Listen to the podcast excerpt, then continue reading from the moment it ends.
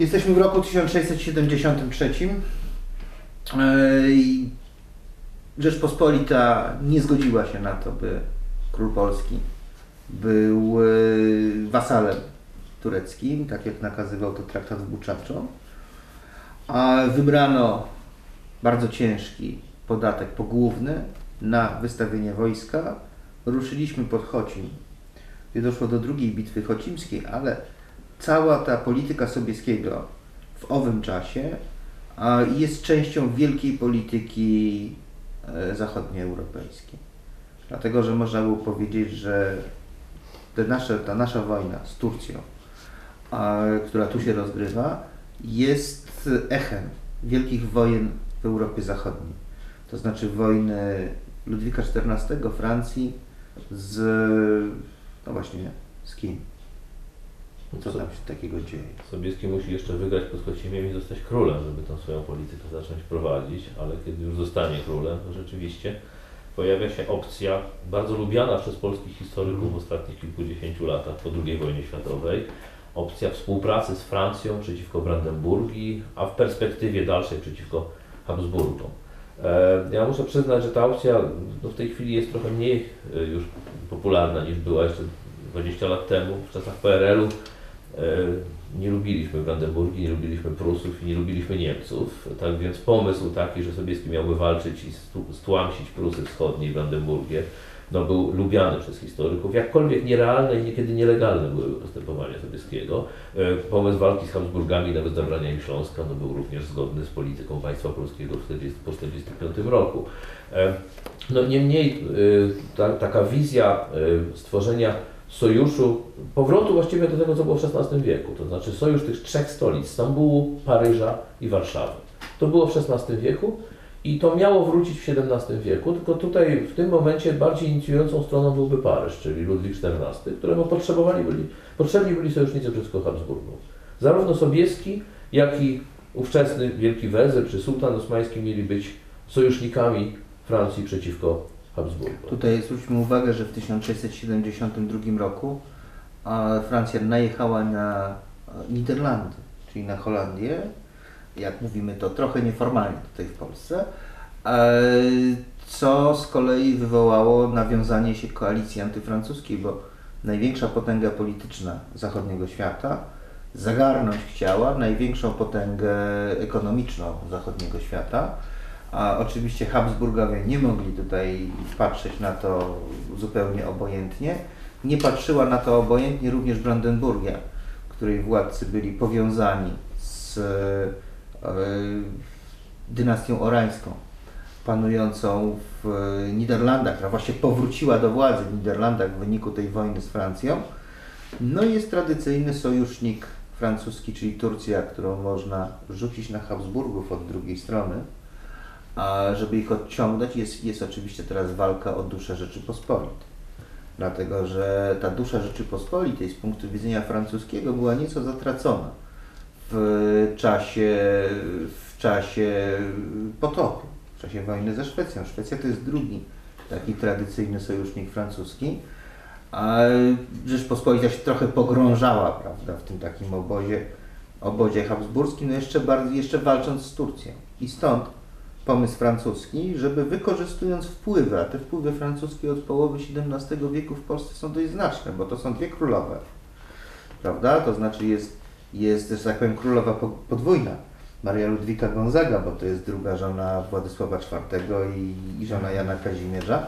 No teraz Marysieńka, która jest, że tak powiem, z jej stajni, prawda? To znaczy to ona była najpierw damą dworu Marii Ludwiki, która opętała hetmana, człowieka numer dwa Rzeczypospolitej, a po zwycięstwie pod Chocimiem z Turkami w 1673 roku Jan Sobieski właściwie skutek śmierci też Michała Korybuta Wiśniewieckiego Jan Sobieski staje się postacią absolutnie niekwestionowaną kandydatem do, do tronu polskiego. Zresztą o tym, jak wyglądała jego pozycja, kiedy doszło do elekcji, że on był właśnie głównym faworytem, świadczy fakt, że to była elekcja, w której wzięło udział głosujący, bo jest spis głosujących, bardzo mało, 3200 osób przyjechało. Reszta właściwie nie, nie poczuwała, nie czuła konieczności przybycia na elekcję, bo było jasne, kto wygra. To było dość oczywiste.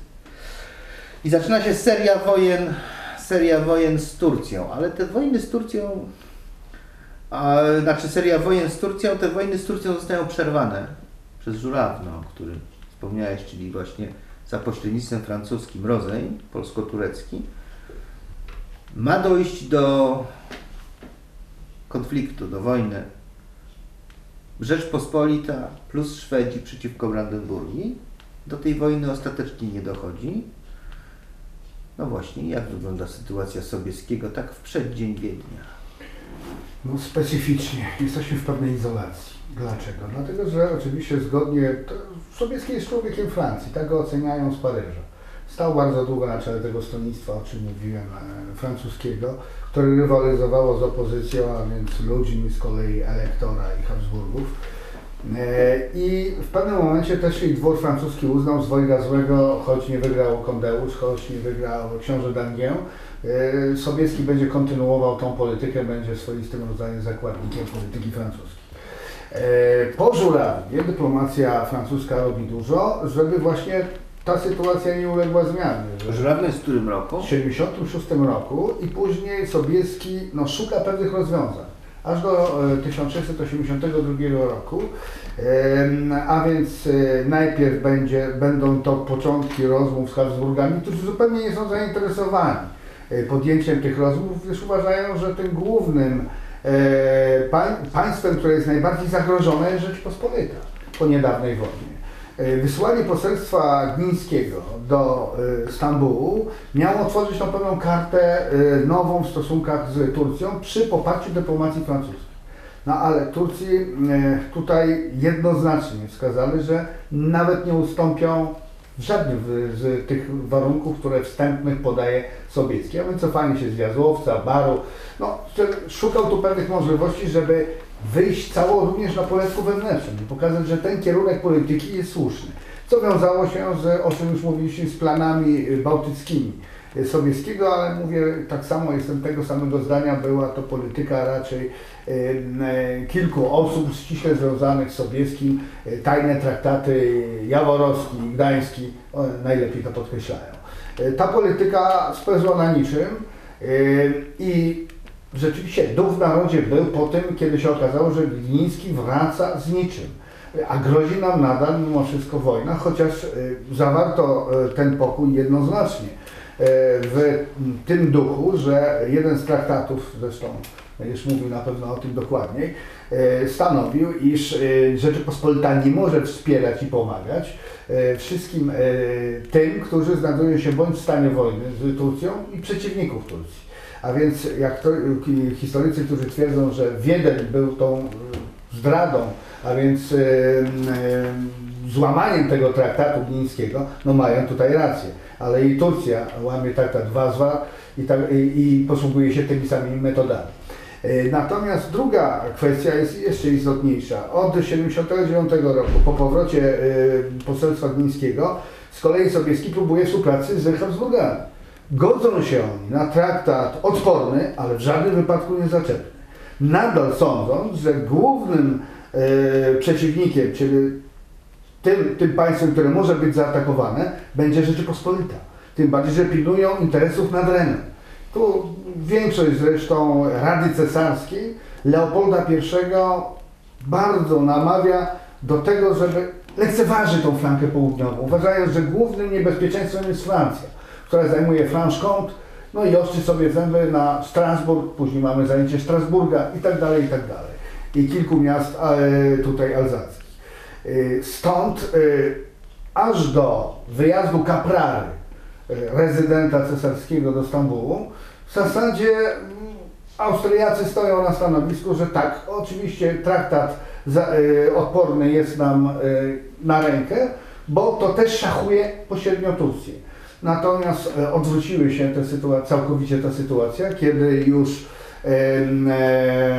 pierwsze raporty Kaprary ze Stambułu doniosły, że ten kierunek może nie być e, właśnie Kraków, e, tylko będzie to Wiedeń. I rzeczywiście przystąpiono już jesienią 1982 roku do wstępnych, wstępnych rozmów z stroną polską o traktat zaczepno-odporny, o co postulowaliśmy od dawna.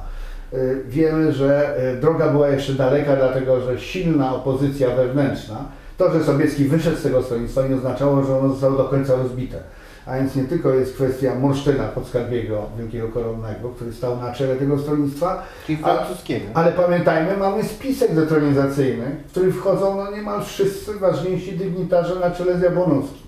I tu na Sejmie, o którym na pewno jeszcze coś powiemy, 1983 roku, kapitalnie rozegrał tą partię Sobieski, przekazując, pomogła mu sytuacja, Pacy umiera, Hetman Wielki Litewski przekazuje buławę sapierze. Ym, A także y, umiera Dymit Wiśniowiecki i tu ten główny e, główna podpora według ambasadora francuskiego tego stronnictwa w pewnym momencie Jabłonowski, kandydat do korony, otrzymuje buławę wielką koroną, o której marzył. Więc opozycja jest rozbita, a na Monsztyna przyjdzie kreska, bo zbiera się na niego materiały. E, Sobieski miał świetnie przez Hackiego, opata Hackiego ym, zorganizowany wywiad i przejmuje całą korespondencję szyfrowaną e, między ambasadorem francuskim a e, Ludwikiem XIV, ale również i listy wszystkich tych, którzy z opozycji maczali w tym palcu. Była to bardzo duża grupa. A wierszem Morsztyn te swoje zdradzieckie listy pisał? Czy? Tego się do końca nie dowiemy, bo na wizycie prywatnej małżonka Morsztyna twierdziła, że przez przypadek spaliła wszystkie szyfry. Co oczywiście było wierutną bzdurą, w każdym razie Morsztyn opuścił później Rzeczypospolitą, ale to doprowadziło do uchwalenia na Sejmie sojuszu z Austrią i zastraszenie opozycji było tak skuteczne, że ten Sejm nie został zerwany. Bo Sobieski bał się konkretnie, że mimo podpisanego traktatu, to w ostatnich dniach dojdzie do zerwania Sejmu przez opozycję. No tak, Rzeczpospolita utraciła wielkiego poetę, ale zyskała być może wielkiego władcę, wielkiego zwycięzcę. Co tam Turcy w tym czasie?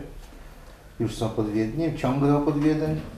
No już będą szli, ale w 1978 roku rzeczywiście można powiedzieć, że ta decyzja Sobieskiego pójścia pod Wiedeń przesądzona już była w dużym stopniu w 1978 roku. Po pierwsze Ludwik XIV zakończył wojnę z Habsburgami traktatem Nijmegen.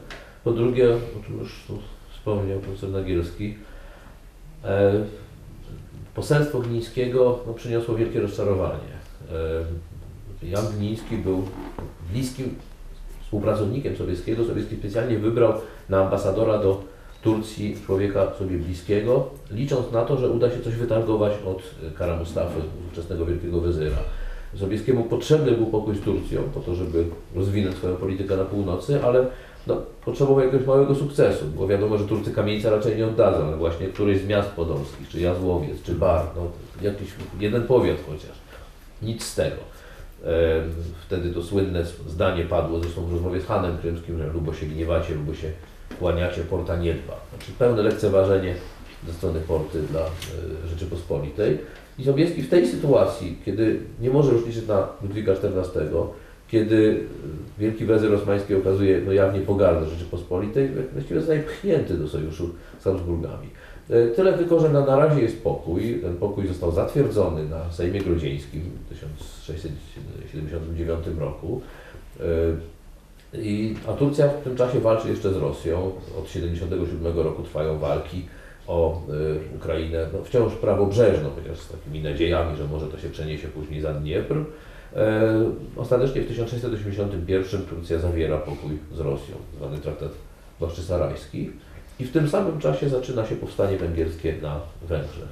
E, Ja byłem kiedyś zaproszony na konferencję o Kara Mustafie zorganizowaną w jego rodzinnym mieście, w Merzifonie. No jak się jedzie do jakiegoś miasta, gdzie Kara Mustafa ma swój pomnik, gdzie są szkoły jego imienia, no to nieładnie krytykować e, wielkiego wezyra, więc starałem się znaleźć jakieś elementy pozytywne w jego polityce, no bo rzeczywiście no, wynik ostateczny jego polityki nie był zbyt korzystny dla Imperium Osmańskiego. E, To, co można powiedzieć, to jest dobre rozeznanie w wewnętrznych problemach państw, które Turcja wtedy atakowała. E, Wojna z Wenecją, wojna na Krecie działa się w oparciu o chłopów greckich. Znaczy, chłopi greccy, dzisiaj Grecja o tym nie chce pamiętać, ale chłopi greccy dosyć ciepło witali Turków wkraczających na Kretę, ponieważ Turcy zwalniali ich z pańszczyzny czy z podatków na rzecz szlachty weneckiej, y, więc tutaj mamy konflikt pra- prawosławia i katolicyzmu i konflikt chłopów greckich i szlachty weneckiej. Podobna sytuacja jest w Rzeczypospolitej, kiedy Turcja popiera prawosławie, popiera prawosławnych kozaków, a także prawosławnych chłopów przeciwko katolickiej polskiej szlachcie.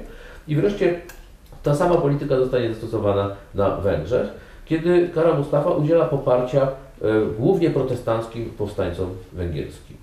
Tam już w 70 latach było tak zwany spisek Messaleniego, który się zakończył egzekucjami, e, ograniczeniem swobód szlachty węgierskiej i doraczeń szlachty węgierskiej prosi Turcję o pomoc przeciwko Habsburgom. E, W 1681 roku, jeszcze przed wybuchem formalnej wojny, zaczynają się już walki na Węgrzech, kiedy e, jeden z paszów osmańskich e, idzie na pomoc powstańcom węgierskim i cały 82 rok ta wojna na Węgrzech już e, trwa. Na czele powstania węgierskiego staje Emeryk Tekeli, który zostaje nawet przez sułtana formalnie uznany jako król środkowych Węgier. To się Orta Madziar po turecku nazywało. E, Tak więc no, podobnie jak wojna polsko-turecka nie zaczęła się właściwie w 1672, tylko zaczęła się 3 lata wcześniej, kiedy sułtan poparł Doroszenkę, tak samo można mówić, że ta wojna z Habsburgami zaczęła się trochę wcześniej, kiedy sułtan czy Wielki Wezyr zdecydował się na poparcie yy, Tekelego, na poparcie Węgrów. No jest już jesień 1683 roku. Pod Wiedniem jest ile tysięcy Turków? 300 ostatnio padały takie. No nie, nawet w Wikipedii są dokładniejsze dane.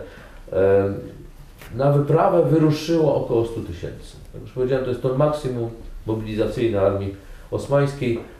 E, Są archiwa, są badania w tej chwili. Akurat znam lepiej dane co do wyprawy kamienieckiej. Mój znajomy turecki historyk z policzył liczbę wielbłądów, bawołów, y, y, koni wziętych na wyprawę kamieniecką. Tam było pięć- po 5 tysięcy we wszystkich Ale kategoriach. ludzi też policzył, czy nie? E, Ludzi też liczył, chociaż nie wszystkich dało się policzyć. Cytryny policzył, wzięte na wyprawę. E, Natomiast co do ludzi, można policzyć janczarów, można policzyć tak zwane czyli wojska centralne, te wojska zawodowe. Natomiast ilu timariotów się stawia? No, zgodnie z listami, ilu było, my wiemy ilu było timariotów w danej prowincji, natomiast czy oni wszyscy przychodzili na wojnę, e, czy nie, no, z reguły Nie brali wynagrodzenia za to? Żyli z łupu tylko? Żyli z timarów, żyli z tego, że mieli dochody. Na, na podstawie tego, że otrzymywali dwa razy w roku te podatki od chłopów, mieli obowiązek uczestnictwa w wyprawach wojennych, no ale to różnie w życiu bywa. E, więc prawdopodobnie tylko część timariotów wzięła udział w wyprawie. No ale z posiłkami wołoskimi, y, y, mołdawskimi i tatarskimi, pamiętajmy, że armia tatarska z Hanem samym brała udział w tej wyprawie, było to ponad 100 tysięcy. Tyle tylko, że to już Jan Wimmer kiedyś szacował, po pierwsze można liczyć, że ze 20 tysięcy Turków już wcześniej mogło umrzeć w wyniku chorób y, dwule- dwumiesięcznej kampanii. E, Po drugie, część wojsk tureckich była w garnizonach, w garnizonach na Węgrzech. Tak więc w momencie bitwy prawdopodobnie w armii osmańskiej było około 70 tysięcy ludzi. To była mniej więcej podobna wielkością y, armia do armii koalicji chrześcijańskiej. Oblegali Wiedeń. Oblegali do ostatniej chwili Wiedeń. Tu znowu jest ciekawa sprawa. e, To Zygmunt Abrahamowicz, no, polski historyk, orientalista już nieżyjący, postawił kiedyś bardzo śmiałą tezę, że Kara Mustafa nie chciał zdobyć Wiednia szturmem. Czekał do ostatniej chwili z kapitulacją. E, I no, można mu chyba wierzyć, zwłaszcza, że od czasu Abrahamowicza odkryto jeszcze źródło żydowskie mieszkańca Budy, który no, mniej więcej wiedział, co się tam działo, bo później był faktorem. Em, Otóż e, Kara Mustafa chciał się wzbogacić. Wierzył, że skarb e, Habsburgów plus e, srebro i złoto w kościołach wiedeńskich no, stanowi dosyć dużo, e, duży spo, sposób na zapełnienia budżetu osmańskiego. Oni mają problem dziury budżetowej, kryzysu To budżetowego. znaczy on chciał wzbogacić Się. swoje państwo czy siebie? Swoje państwo. To znaczy do budżetu te srebro, czy do jego kieszeni? Do budżetu, ale też do jego kieszeni. Pamiętajmy, że wśród polityków to jest jednak trudno rozdzielić. Pamiętajmy, że Kara Mustafa zdobył, ma bardzo silną pozycję wobec sułtana, ale jednak, kiedy on jest na wyprawie wojennej, sułtan jest w Belgradzie i różni opozycjoniści, złośliwcy mają dostęp do ucha sułtańskiego. Więc Kara Mustafa musi sułtanowi rzucić pod nogi jakieś wielkie zwycięstwo. E, No, zdobycie Wiednia byłoby na pewno prestiżowym zwycięstwem dla sułtana, a jednocześnie zasiliłoby skarb sułtański. Tyle tylko, że to wszystko będzie możliwe, jeżeli Wiedeń się podda. Jeżeli Wiedeń się nie podda, jest tradycja w armii osmańskiej od XV wieku, że jeśli twierdzę zdobywa się szturmem, Janczarze mają trzy dni na gwałcenie, mordowanie, palenie, y, no, zabawę w tym I mieście. po prostu te bogactwa I sprywatyzują. dopiero po To trzech nie jest tylko zwyczaj osmański, zaznaczmy. Mhm. To jest zwyczaj No, te trzy ogólnowojskowy. dni, te trzy dni to jest, to jest, to jest y, używane, na przykład kamieniec się poddał i wiemy, że w kamieńcu no, nikomu włos z głowy nie spadł, jeśli chodzi o szlachtę czy wojsko. E, Kara Mustafa liczy na to, że Wiedeń się podda i dlatego nie prowadzi szturmu generalnego. Gdyby poprowadził szturm generalny, Wiedeń by się wypadł. Kamieniec, przypominam, padł w ciągu 9 dni. E, Turcy mają w tym czasie najlepszych saperów chyba na świecie. Mają wciąż niezłą artylerię, burzącą, zwłaszcza ciężkie działa burzące. Tylko, że Kara Mustafa nie chce użyć tego wszystkiego. Dopiero w ostatniej chwili się decyduje na szturm generalny, kiedy wie już o odsieczy. Ale no, pechowo dla niego odsieczy wiedzą również obrońcy Wiednia i to ich na pewno zmotywowało, żeby wytrzymać, żeby się nie podnieść.